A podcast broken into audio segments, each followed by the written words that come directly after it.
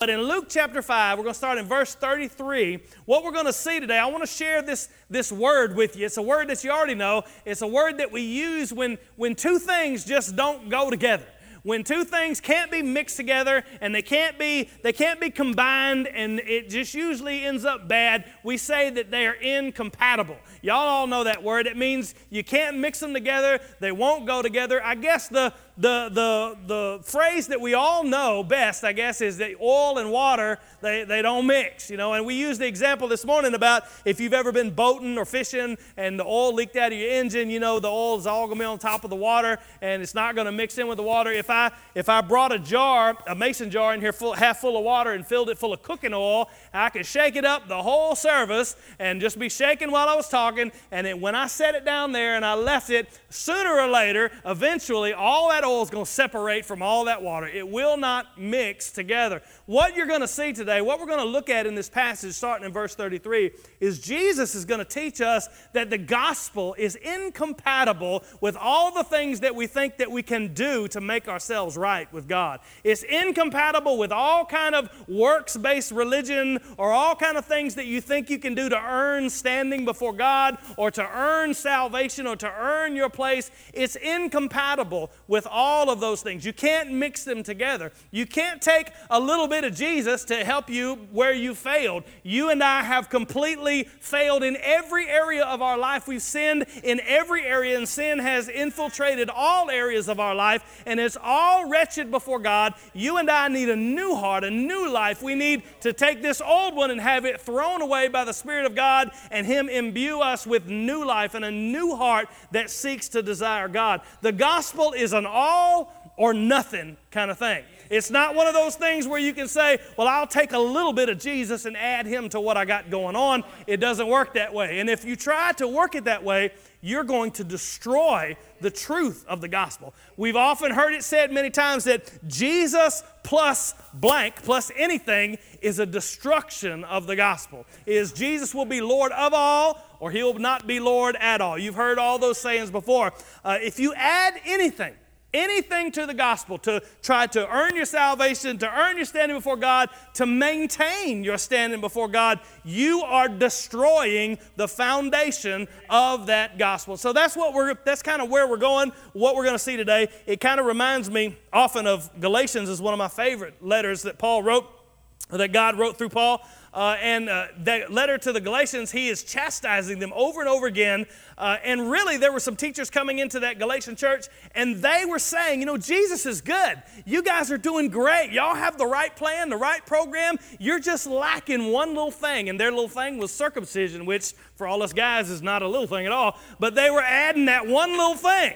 They were saying, if you just add that one thing, then you got it.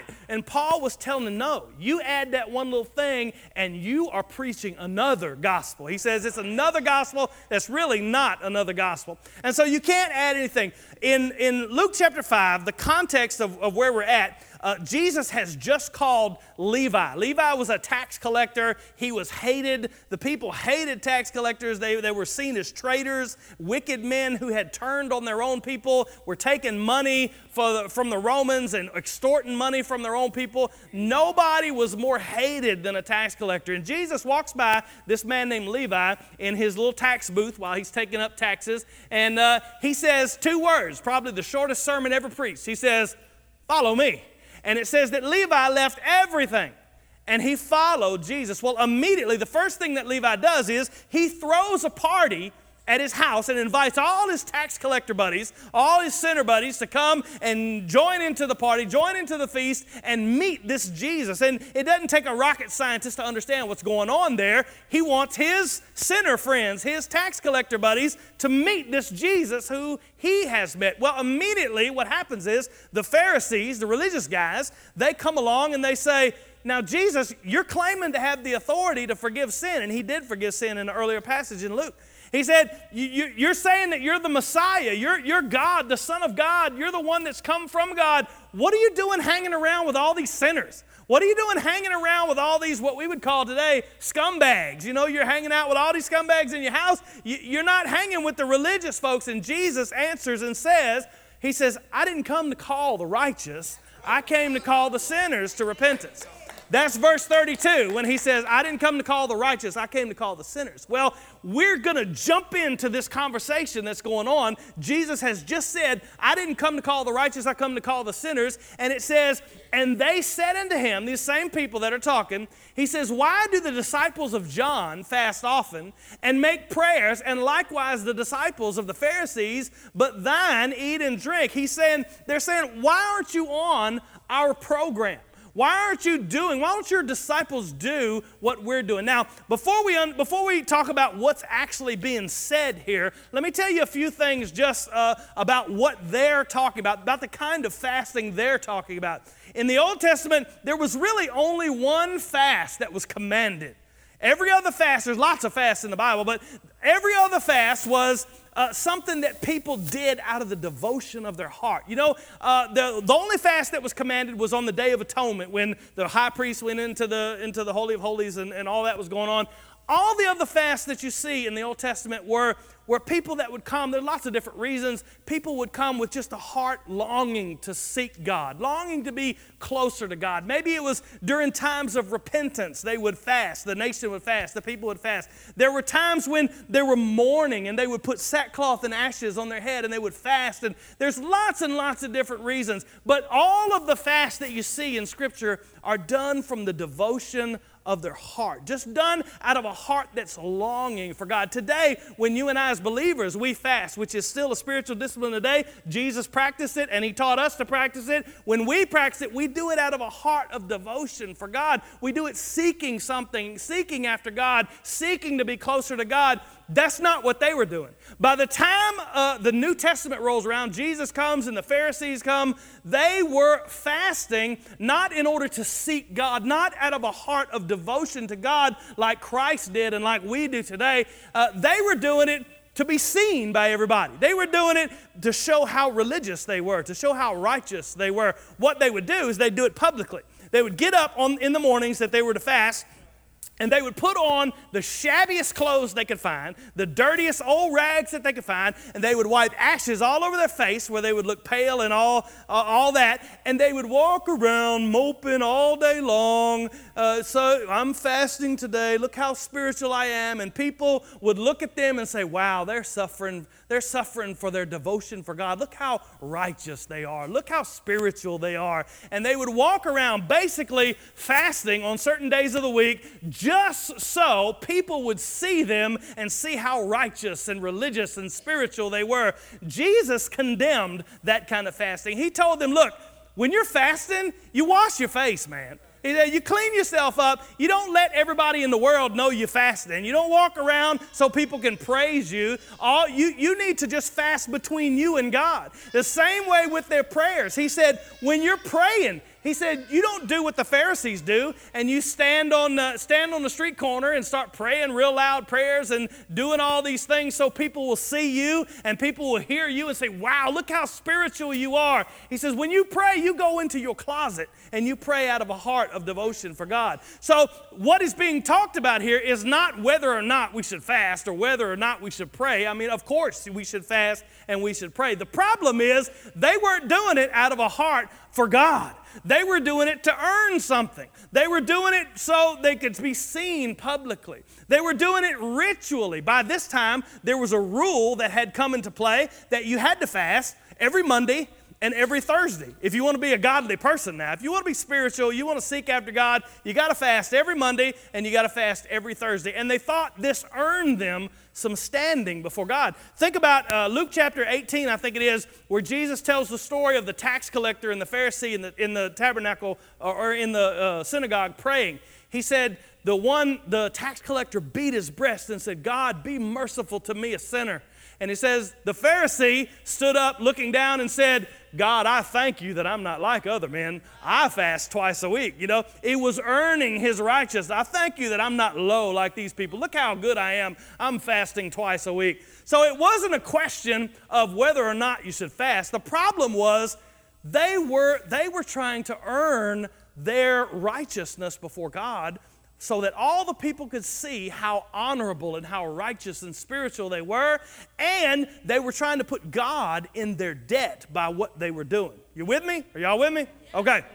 So he, they were saying, look, John's disciples and the disciples of the Pharisees, they, they fast when they're supposed to, but you're not on our program. It, it makes me think, when you think of John's disciples, you think of, you usually think of the good guys. You know, John the Baptist. His disciples, they're the good guys. You know, John came preaching a baptism of repentance, and he was telling people to prepare your heart for the Messiah. The Messiah is coming, and so you must repent of your sin. And all these people came and they did repent, and they were baptized by him in the Jordan. But what, what's happened now is John the Baptist thought that Jesus, when he, when he came, he taught Jesus is the one. He said, Behold, the Lamb of God who takes away the sin of the world. And then they said, you know, well, John, all these people are going to Jesus, and John said, Well, that's where they're supposed to go. He said, I must decrease so that he can increase. And he, John said, There he is. And so there were a lot of people, though, that didn't get the message. Maybe they weren't there that day or whatever, and they didn't know that the Messiah had come, that there was this Messiah. So, what do they do? These people that are really repentant, they're truly repentant, and they're wanting to do right, what do they do? They go find the most religious folks they can find and they hook up with them. And they started following these disciples. It's interesting to me, even in Acts chapter 19, which is going to be 30 years down the road, there are still disciples of John who haven't heard that the Messiah has come. Paul runs into them in Acts chapter 19 and he says, Have you received the Holy Spirit since you believed? And they say, we didn't even know there was one, the disciples of John. And so, what you see is you got two kinds of people here. You got one that's religious, and they're saying, you know what? We're doing all these things to earn our righteousness, and you need to be just like us. Look how spiritual we are. Look how righteous and holy we are. We do our fast the way we're supposed to. We stand on the corner and pray loud so everybody can hear us. And then you got this other group of people who really want to do right. They're trying to they're trying to follow after God they just they just don't know that Jesus has come and that he's here. And so they hook up with these religious folks and these guys come to Jesus and they say why don't your disciples why don't your disciples do like all of us do? Here you are claiming to be the Messiah claiming to be the one who has come and you're not with the program. Get the the picture is this. These guys are just sad. They're just sad mourning religious guys. They're just miserable folks. You know, two or three times a week, they, they put these burdens on and they walk around with their mopey faces so you know how spiritual they are. And they, they're doing this and doing that to try to earn God's righteousness and to try to be right before God and to be closer to God or to at least make people think that they're closer to God. They're playing this game and they're just mourning all the time and they're just doing all these things to be righteous. And here's this Jesus partying with these sinners, calling them to repentance. They're rejoicing, they're feasting, and they're saying, you know what? That's not fair. Look at all that we're doing. I mean, we're doing the stuff that's supposed to be done. You can't just come up here and say that you're righteous before God or that you can give forgiveness of sin just by saying you're forgiven, like he did uh, two sections earlier in this chapter. You have to do what we do. You have to suffer like we're suffering. You have to go through all these rituals and go through all these religious things just like we're doing. And Jesus answers them when they say, Why don't, why don't your folks do like our folks? Why aren't you getting with the program? Jesus answers them in verse, uh, verse 34. He says, Verse 34. Yeah, there it is. He says, And he said to them, This is the answer Jesus gives. Can you make the children of the bride chamber fast while the bridegroom is with them? He says, But the days will come when the bridegroom shall be taken away from them, and then shall they fast in those days. He, he explains it by saying, by comparing himself to the bridegroom at a wedding. This first time in the book of Luke that he compares himself to a bridegroom that is there for the wedding. Now, understand, when you think of a wedding, what you're thinking of is, you know, the, the flowers and the, you got to stay here for an hour, listen to the weird music, and the, the girl with the white dress walks down the aisle, and you all go to the reception and you go home. But in the New Testament times, the Jewish wedding lasted for a week. And it, it was feasting and it was a, a, party. It was joyful celebration. The whole town came out and they ate together and they treated the groom and the bride like kings and queens for a week. And it was just this big, huge celebration. And the rules, the rabbinical rules, said that you didn't have to do any of those fasts or any of those things during the wedding celebration or during the feast times or doing those things because it would hamper the joy. And so, what Jesus is saying is look, You're telling them to walk through and mourn and do all your rituals and do all your religious stuff when all of the things that that pointed to is standing right in front of them. All the things in the Old Testament that, that you uh, cling to, the temple and the priests and the sacrifices, all of that, the fulfillment of all of that is standing right here in front of you. And you want to go back to the symbol. You want to go back to doing the things that pointed to Christ when Christ is standing right before you. He said, How in the world do you think they can be mournful? How in the world do you think they can be sorrowful and walk around with ashes on their face and show everybody that they're. When the bridegroom is in the house, death has finally been done away with, hope is dawned, he's standing right here, and there's no way they can be mournful. There's no way that they can not rejoice. He says, though, there's coming a time when the bridegroom's going to be taken away that they will mourn. They will fast. They will do these things that you're talking about. Now, of course, we know that's when he went to the cross. What happened? He goes to the cross to die for your sin, to make atonement, to bear the wrath of God for you. And what happens? The disciples, they were terrified. They locked themselves in a room. They were scared the Romans were going to come get them. They fasted, oh yeah. And they prayed, and they didn't know what was happening. They didn't understand. But in three days, there was joy when Jesus rose from the grave. And he's alive forevermore. And so the question now that's coming to your mind, or should be coming to your mind, well, what about now? It's 2017 now. Do we, do we fast or do we feast? Well, the answer to that question is both. You see, today, Jesus, the bridegroom, is with you, even more so than he was in the first century. I would rather live today in light of Pentecost, in light of the Holy Spirit indwelling us, in light of Jesus' death and resurrection, than to be on the dusty roads of Jerusalem with Jesus next to me. Because now Jesus is not just next to you, He's in you if you've been born again. And He promises He promises that He will never leave you or forsake you. There's never going to come a time where the Spirit of God is not going to be with you. Lo, I am with you always, even until the end of the world. I will never leave you or forsake you, He promises. And so, yeah, we are joyful, we celebrate. But there are also times in this life where we fast, where we mourn. Because you know what? We know that we're not perfected yet. We're not perfected yet. We still live in this flesh. And so there are times in the believer's life today where we want to seek after God and we want our longing for God. And there are times when we fast and we pray. That is a wonderful, you, you cannot, don't take me saying uh, that they were doing this religious ritual as to say that believers aren't supposed to fast and pray today. That's stupid. Jesus fasted and prayed. He taught his disciples to fast and pray. He teaches us to fast and pray. The problem was not that they were fasting and praying. The problem is they were doing it to be seen by everybody rather than doing it out of a heart of devotion. And so today, we have both. We live in this in between time where we're longing for this world, this fallen world, to be done away with so we can have the perfection of knowing Him perfectly and walking without sin and without battling the flesh anymore and not have to dealing with all the fallen creation and sin and, and death and parting and like the sorrow that this family in Lexington today is feeling. We're longing for the time where we won't have to deal with that anymore. We won't have to mess with any of that anymore. So there are times to, there are times today in the life of believer where we do fast where we do pray, where we do long for God to, to show Himself mighty in our lives. There are times when we fast, and there are times that we seek after God by fasting and prayer. But underneath it all, underneath all, we understand that the fruit of the Spirit in us is peace and joy. We understand that we don't grieve as those that don't have hope.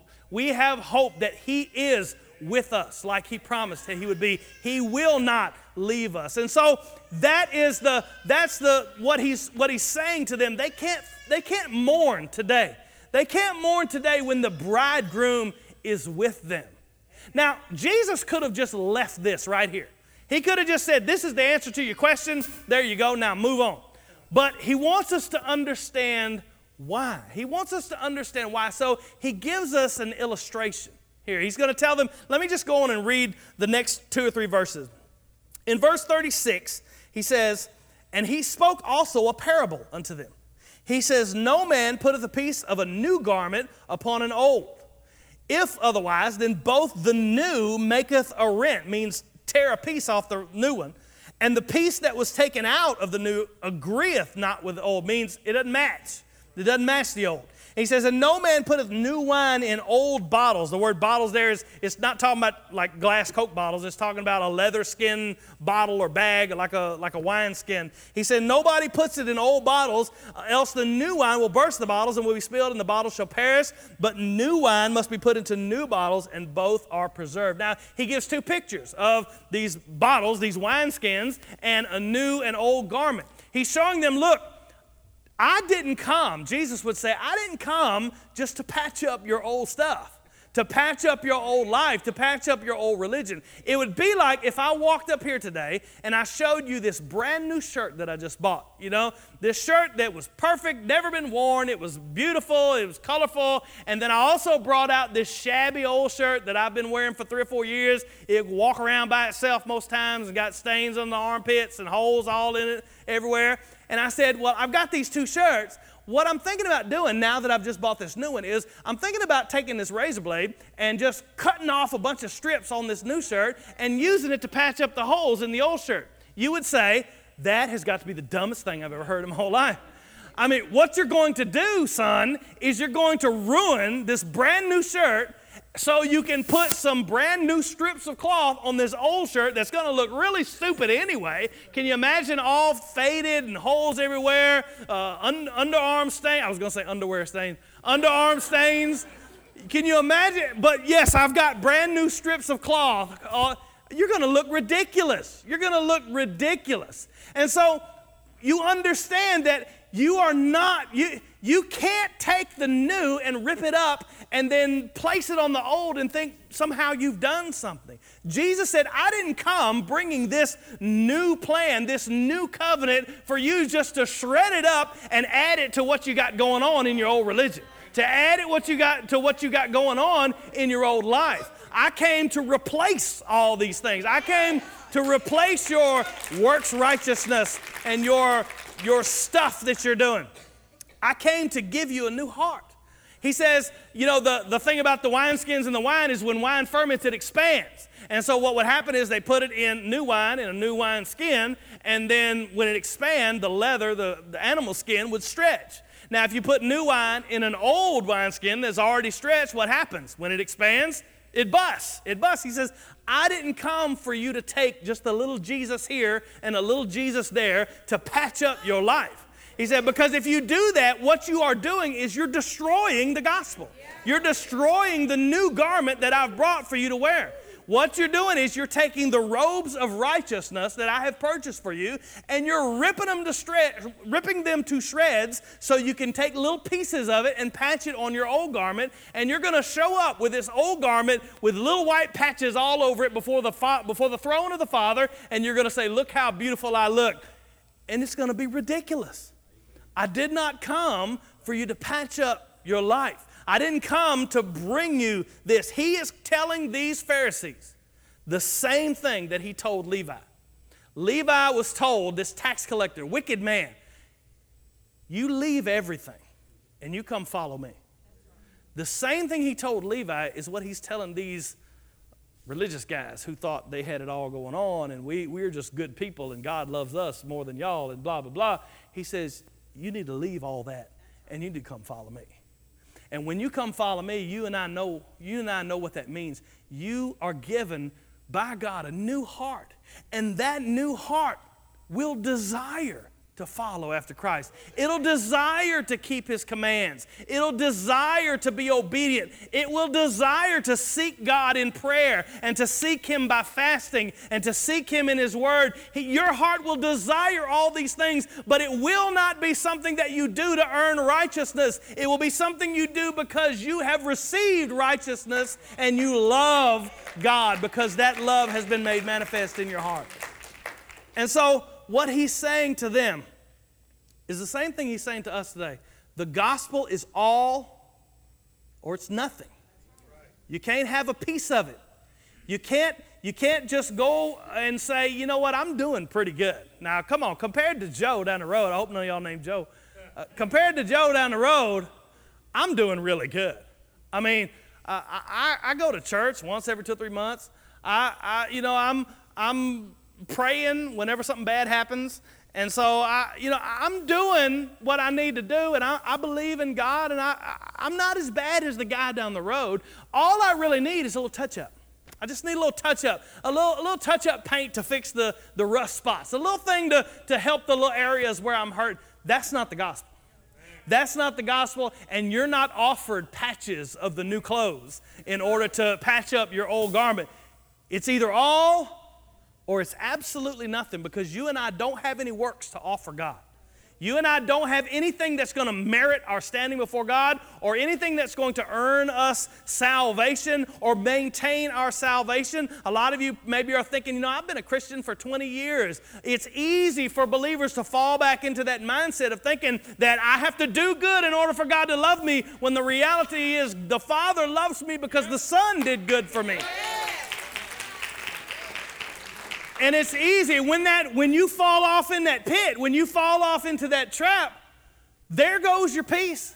There goes your joy. There goes your Christian life. I mean, there it goes. It's gone and you you'll wake up one day saying, "What happened to me? I used to be so zealous. I used to be on fire for God and now it just seems like, uh, it's just a struggle just to what happened? You've lost your focus on the gospel. You've started to patch up your old garment with the new that He's offered you when the reality is it is trusting in Christ and Christ alone, added with nothing added to it, no work, no merit, no nothing. My righteousness is based on nothing less than Jesus Christ and His righteousness. That's probably not, that's not exactly how the song goes, but it's something like that. And so He says to them, He says, it's all or nothing. Today, you and I need to understand today it's the same it's the same message today. The gospel is all or it's nothing. You can't have pieces of it. You can't have pieces to say i just need to fix this. I need to fix that. I need to get this a little done. Jesus really tells us the, the real issue in the last verse in verse 39 the last one we'll read. Over and again through this section he has been talking about the new and the old he's talked about the new being better and the new garment and the old garment people would rather have. And then here in verse 39, it looks like he just he turns a corner. He turns a corner and he addresses the real issue with these people, with these Pharisees and these guys trying to trying to be spiritual on their own, trying to work their way uh, to righteousness with God. The real issue is that they prefer their religion. They prefer working for their righteousness rather than the gospel. Look what it says in verse 39. It says, No man also having drunk old wine straightway desires new. For he says, The old is better. It's almost like that doesn't even, that sentence shouldn't even go on the end of what Jesus has been talking and saying these parables. And then all of a sudden he says, Nobody wants the new. They like the old better. The old is enough. That's the issue of our heart. Why would someone understand what Christ is offering today is the same thing that he's offered for 2,000 years. He's offering salvation and perfection before God. He's offering his life for ours. He's offering his righteousness for us. Why would somebody not want that? Why would somebody prefer the old to work for your stuff, which really you can't do anyway? But why would you prefer to try to be sort of good to work for your righteousness rather than accepting this perfect righteousness that Jesus gives freely? I think the answer is our hearts. And the reason why I say that is because it's so, it's so much easier to live the way I want to live when I think I got a get out of jail free card in my pocket. Isn't it? It's so much easier to do what I want to do if I think in my mind that this ritual that I can do at 10 o'clock on Monday is going to fix all the stuff that I did bad on Saturday. It's easier for me to live and just live for myself and live for my own. I'm not talking about being an axe murderer or being a, you know, a, a robbing banks or something like that. I'm just talking about living independently of God, living for my own comfort, my own pleasure, my own self. It's easier to do that. When I think, well, I can get, I can balance out the good and the bad if I just go and do this thing Monday or Tuesday or whatever. If I go and do this ritual, if I go and I, I do this good work, it'll balance out. And most people think that if you, when you stand before God, really all you have to have is you have to have more good on the scale than bad. When the reality is, the Bible says that you've never done anything good, not in and of your own flesh. Everything that's good that you've ever done, good, I'm saying good in the eyes of God, has come from the grace of God inside of you and the Spirit of God working out in you. And so, it's so much easier, isn't it? It's so much easier to think that, you know, I write it, I got my phone, I'm gonna write it in on my schedule. Tuesday at 10 o'clock, I'm going to do this thing which is going to make me a little more righteous before God. Okay, good. Now I can go do whatever I want because that's going to balance everything out. As long as I do my good things, the good things I'm supposed to do, isn't that so much easier? It's so much easier. Men, eh, when I say men, I mean mankind, we want the old. We want to go with the religious thing. We want to work for it. We want to, we don't want to say that I'm not able. We don't want to say that I'm not worthy. We don't want to say that I'm not good and I don't have anything on my account but sin. We want to think that I'm able to do something that's going to, that's going to perk God's eye or going to earn me some merit before Him. We don't want to say that we are totally without anything but sin and need a Savior to come and save us from all of this death and sin, this body of death that we're in. We don't want to do that. We want to keep the old. We cling to it like it's gold or silver or like it's something that we have to have. We cling to the old. I want to keep my old life. You know, the Jesus thing, if, if, you're, if you're serious about that being the, the thing, the way, the truth, and the life, and the only joy I can have, the only be, okay, I'll give it a try. Let me patch some in over here. Let me patch some in over there and see if it works. See if that's not how the gospel works. Jesus came and told us the gospel is incompatible with all of that stuff, with all of our works righteousness, with all of the religion that we think is making us righteous before God. It's incompatible. The gospel is either all or nothing. Today, as we as we close, today you have a choice. You need to understand what Christ is saying. He's saying you either have to give your life totally to Him, you have to trust Him for your salvation, completely and totally, or you have to turn around and walk away. There's no middle ground. There's no, there's no, well, uh, I mean, I'm going to give him Monday and Wednesday and Friday, and the other days. No. You've given him nothing. You've received nothing. It's either all. Now, I'm not saying that you don't ever sin again. We're going to be growing in Christ from the day from now to the day we die. But what I'm talking about is you are trusting in Christ alone understanding that you have absolutely no righteousness. You have no uh, you have no capital to make a deal with. You have no uh, you have no goodness that you can push over to the judge's bench and say here look at this. I mean this has got to count for something. You stand before the judgment bar of the father knowing that i have absolutely nothing that i can offer you. The only thing that i have on my account is jesus christ and him crucified. And that's the only thing that i desire to have Today, today in 2017, the choice is the same for you as it was for Levi on that road in that booth where Jesus said, Hey, follow me. Levi left all and he followed. The choice is the same for you that for these Pharisees that were questioning Jesus. He says, They can't be like you. They can't patch up the old by tearing up the new, destroying the new to try to think they can patch it up. It's either all or it's nothing. The rich young ruler, as we close, the rich young ruler came to Jesus. He said, What must I do to inherit eternal life? He was all about it.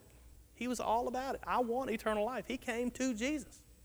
Ask the right question. What, what do I got to do to eternal life?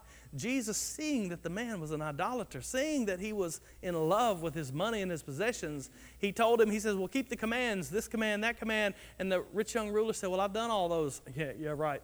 He said, Okay, well, you lack one thing. Seeing that he was an idolater, seeing that he loved money and he loved self, he says, Sell everything you got and then come follow me. And it says, The man walked away sad because he had great possessions. And I want you to see nowhere in that text will you find Jesus running after him, pulling on his coattail, saying, Wait, wait, wait, wait, wait, wait. Let me, let me change, let me change the program and maybe we can work something out. He offers you perfect salvation. He's called you before. And if you, if you know that you don't know Christ today, you, under, you understand that He is calling you again. He's calling you to give your life to Him because the gospel itself is the power of God unto salvation. And in it, if you're a believer and you've been a believer, understand that the gospel is the hub around which all of your life turns. And when you lose focus on that gospel as your righteousness, as your peace, as your joy, when you lose focus on that, that's where your Christian life goes astray and you wake up wondering, what happened to me? This message from Christ affects everything, it affects the foundation of everything that we are as believers. And if you today don't know Christ, it is it is determinative of where you will spend eternity. I mean, that's scary. That you will spend eternity somewhere. And those who have trusted Christ have the perfection of Christ. When they stand before God, stand before the Father at the judgment, He will say, That one's mine. My righteousness is on them the Father will look at you and say, Perfection. Not because I'm so perfect, not because you did perfectly, because Jesus was perfect in your place. Today, you, you examine yourself whether you be the faith. And believer, if you're if you're a believer, you you focus your efforts on the gospel. You focus on your perfection, your union with Christ, and you live in that. You walk in that, and you never deviate from that because that's where your power comes from. That's where your joy comes from. It comes from Christ living in me. It comes from the gospel making me perfect before the Father. And if you've never trusted Christ, understand your time is running out. Your time is running out. No one can say, You can't promise me that you'll even be back tonight. The opportunity is here for you to come to know Christ. Let's bow together. Father, we love you and we thank you for your word.